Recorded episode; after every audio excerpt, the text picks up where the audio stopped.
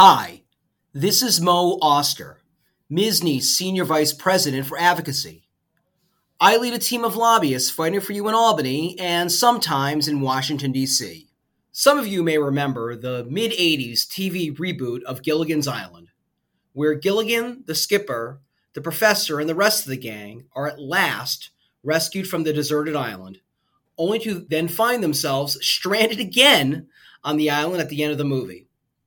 Well, that's where we find ourselves again on this Grieving Families Act issue. Physicians are again urged to contact Governor Hochul to ask that the new bill A6698 S6636 be vetoed. A slightly modified version of the bill that was vetoed earlier this year by the governor, this new legislation would also exponentially increase awards in wrongful death lawsuits without taking any steps to address our already staggering liability costs. Unfortunately, before ending the scheduled 2023 legislative session, the Assembly passed the bill by a 131 to 12 vote, and the Senate passed it with a 55 to 7 vote. We thank the thousands of physicians who took the time to send letters, post tweets, and make phone calls to warn about the enormous adverse consequences for patient care were this bill to be enacted. However, these contacts need to be made again to Governor Hochul, and we need more and more physicians to be able to do this. The revised bill fails to remedy the fundamental concern that has caused many groups distress with this legislation. To be fair, it does have some substantive revisions from the bill that was vetoed, such as shortening the expanded statute of limitations. It would increase from two to three years, not 3.5 years it would provide some further limitations on the expanded parties who could bring these actions, basically limiting it to parents, grandparents, step parents, and children rather than having it be open ended. And it limits the retroactive impact to five years in the past rather than saying it applies to any case that theoretically may have arisen in the past. However, the continued expansion of wrongful death awards to include the new category of non economic damages has led multiple actuarial studies to conclude that, if passed, it would increase liability insurance costs by a staggering 40%. Indeed, the state's Division of Budget last year estimated that it would add nearly 700 million in new costs to the state hospitals, including nearly 200 million for the state's distressed safety net providers that care for patients in underserved communities. The adverse impact that this increase in costs would have on patient access to our healthcare system was a major reason why this legislation was vetoed by the governor. MSSNY President Dr. Paul Pipia has issued multiple statements that have been picked up in multiple media sites. We thank the leadership of the Westchester, Nassau, and Dutchess County Medical Societies also for their efforts to get op eds published. We have updated our template op ed, so we are now strongly encouraging county medical societies, even those who have already had op eds published, to use this template, make it more local to reflect local healthcare market conditions, and please share with your local paper.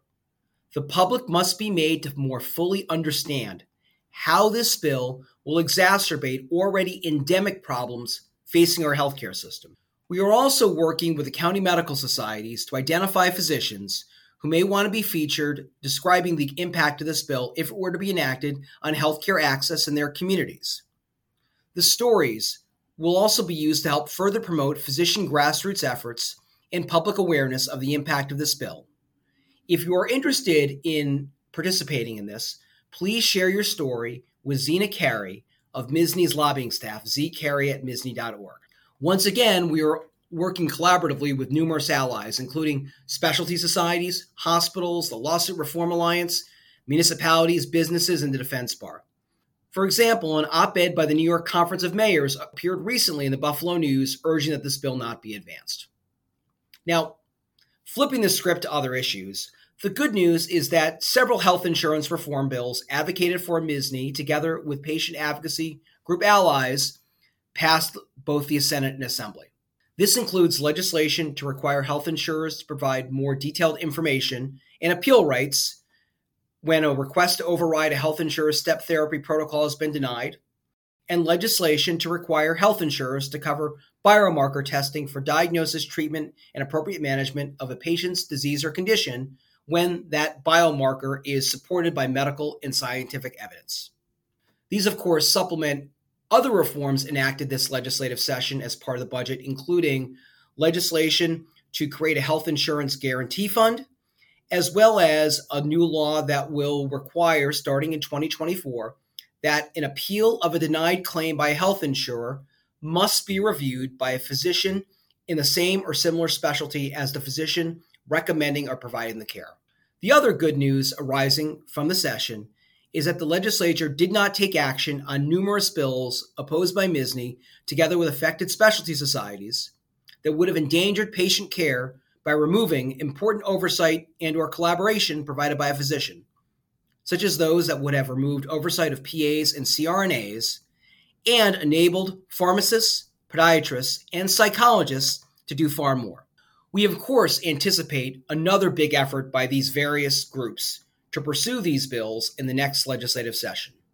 Turning to upcoming CME, please place on your calendar Wednesday, June 21st at 7:30 a.m. for the next MSSNY Medical Matters 1-hour CME program vector borne diseases, prevention, identification, and treatment.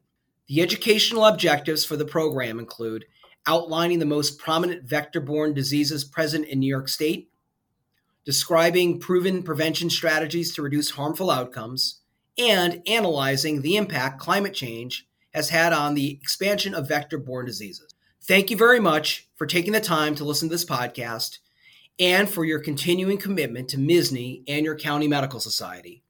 We will speak again soon.